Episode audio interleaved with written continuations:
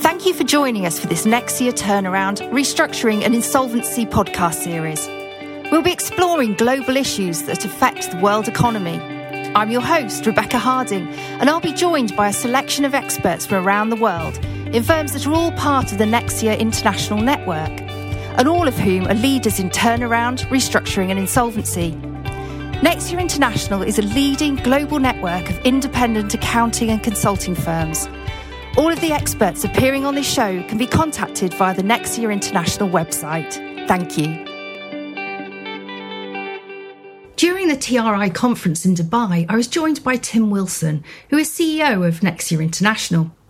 Tim was previously the CEO of MSI Global Alliance for some seven years, and before that was Director of Membership at Abbeyfield, which is an international care home provider.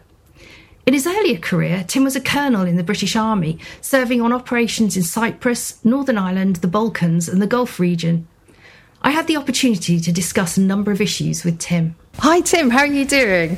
You're right. Very well, thanks. Good. Very well. And are you enjoying here, being here at TRI in Dubai? Yes, well, I haven't been to Dubai for a few years, so it's nice to be here um, anew, uh, getting and travelling sort of following COVID as well, which is all good. and this is my first time with TRI Group as well, so uh, so that, I, I, deliberately wanted to come and see the TRI Group because it's a very important business group of ours, and it's a little bit different from some of our other business groups as well. So yeah. I wanted to get a real feel for it firsthand.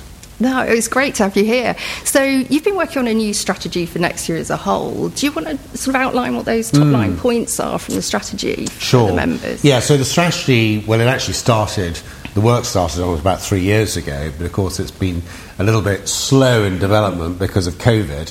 Very difficult, really, to develop a strategy when you're relying really on the virtual rather than actually physically being in a room. I joined Nexia about a year or so ago you know, that stage, the strategy was sort of probably about 80% there. But what we've been able to do in the last, you know, sort of six, seven months or so, is really socialise it properly and uh, for the first time by actually going out to yeah. people and seeing people physically. Which makes such a difference, doesn't massive it? Difference. Especially when you knew. yeah, totally. And get people's input. Yeah. Um, and that's been really, really useful. So the strategy has been quite significantly refined, actually. And I think more importantly, one's been able to get the buy in from members so they understand ultimately what we're trying to achieve. Effectively, what we're trying to achieve is for Nexia to be a much more unified um, entity. Uh, up until now, it's really been um, a, a, an organisation with 250 member firms, some of whom carry the Nexia name, some don't, some big, some small. Um, and from a client point of view, it's quite complicated when you're perhaps operating across border with two or three different Nexia firms, and they all carry different names, yeah, and, it, and it's it just they all have different approaches, etc., etc. So ultimately, what we're trying to do is is make the network more integrated, more unified, more more more consistent in terms of the the offer to, to, to clients. And so, so that's the sort of headline yeah. issue, really, yeah. of what we're trying to achieve. As development of the strategy, we're looking at, at branding, getting more firms to to adopt the brand. We're, we're looking at, we've actually got 13 different projects, including things like quality, improving the quality, yeah. um, looking at elements of independence, um, looking at cybersecurity, um, a whole host of different projects. And really, the strategy is going to last five years. It's, it's, uh, so it's not going to be, we're not going to achieve everything in the first six months. Um, really? you know, some will take longer, some projects will take yeah, longer no, than others. Absolutely. But I think the critical thing is that what, what we want is that at the end of year five, we've got a much more joined up, integrated network than we currently have. So, one of the things that TRI members have said to me is that they really want the marketplace to recognise the Nexia yeah. brand.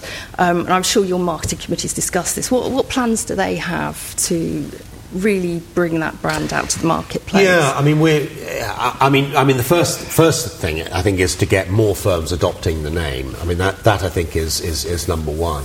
I think also what we what we've been fairly passive in terms of the promotion of the brand, and I think that I think there is more that we can do, and certainly from a marketing point of view, that's some of the things that we're discussing. We're certainly discussing a refresh um, of the brand and the look and feel of it um, with some supporting colours and things like that as well. So um, we've got a discussion on that next week, actually, at the board.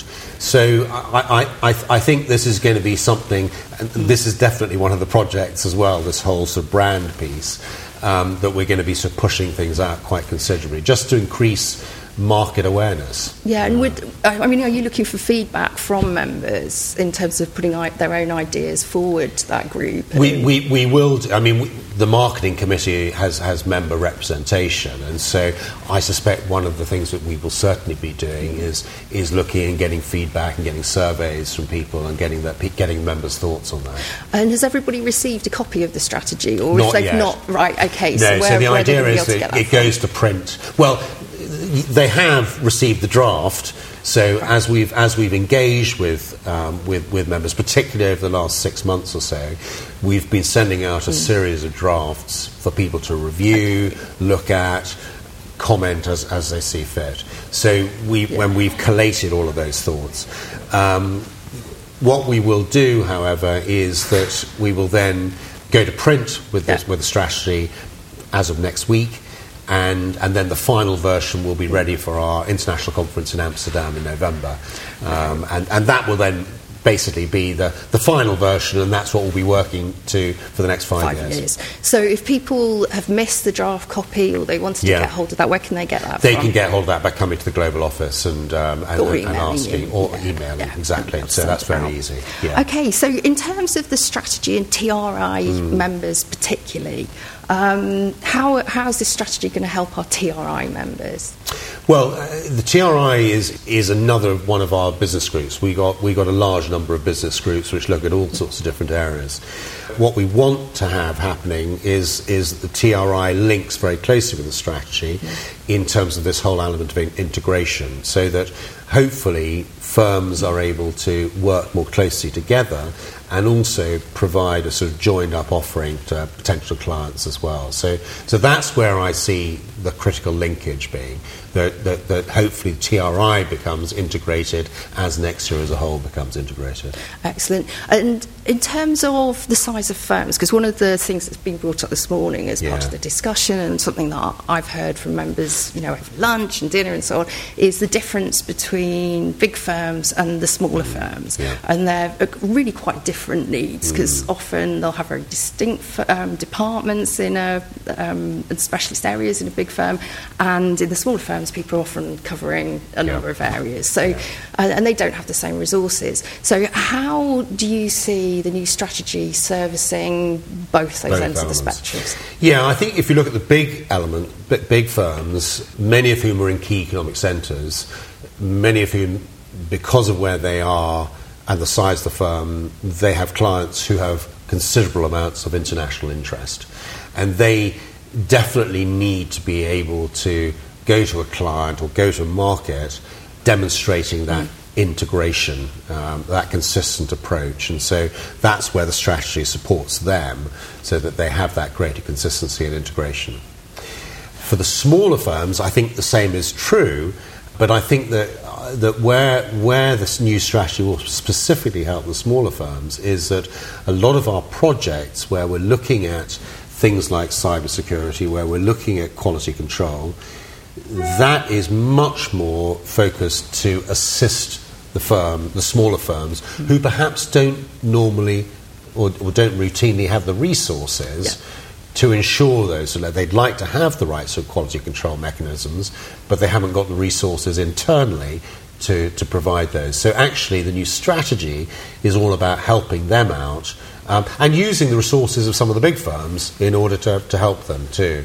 So, I, I see there's a win win actually, whether you're a small firm or a big firm. Yeah. I, I, think the new strategy is designed very much to help from a, from the different def, different sort of end of the uh, of the uh, of the spectrum really. So, one of the other issues that's being brought up this morning is sort of the focus geographically. Yeah. Um, so, you, we've got quite a few firms now in the Middle East and Africa, and, and Yeah. they feel that there's a little bit too much focus on Europe, and other people f- would like to see more coverage in the APAC region. Yeah. So, how are you addressing those geographic issues? Yeah, I, I mean, I think it's a, it's a it's a very good point. I think that there are always going to be gaps, um, and we've had about sort of ten new firms join us this this year, and some of those are not in obvious key economic centres. But what they what they are is, I mean, I cite, for example, Niger and, and Libya, new firms who've joined in those those two countries. Now, uh, on the face of it, that that may not be a massive contribution if you're a firm based in Germany or the USA or whatever. But those locations are very significant if you're operating in the Middle East or you're operating in Africa. Um, that, that actually suddenly you've got that ability to, to either receive referrals or make referrals into that country and look after clients as appropriate. So, what we will continue to do is to identify where our gaps are, look at it from a, a local and a regional perspective and see where we've got gaps, let's find the right sort of firms in order to, to fill those gaps. And hopefully that in turn means that we complete the jigsaw Yeah. um, with regards to doing business globally. And um, so, yeah, it's, you, you clearly need to have good firms in key economic centres. But I also feel that there is quite clearly a, a requirement, more, or from a more local point of view, to make sure that we've got uh, got some gaps filled. Um, so that you know, you cite the example of APAC and Africa. Uh, you know, I think that that's that's certainly what we've been addressing and will continue to address. That's brilliant, Tim. Thanks ever so much for your time today, and I hope you enjoy the rest of the conference. Thank you very much indeed. Thank you so much for joining us. This podcast was brought to you by the Nexia Turnaround Restructuring and Insolvency Business Group. The group was formed to bring together financial, legal, and operational expertise from across the Nexia network to support global clients and international business at times of operational challenges and financial distress. If you want to get in touch with any of our speakers, then please click the link accompanying this podcast or visit the Nexia website. All views expressed in this podcast are individual opinions and do not constitute professional advice. You're advised to seek professional advice if you want to see how an issue applies to your own situation.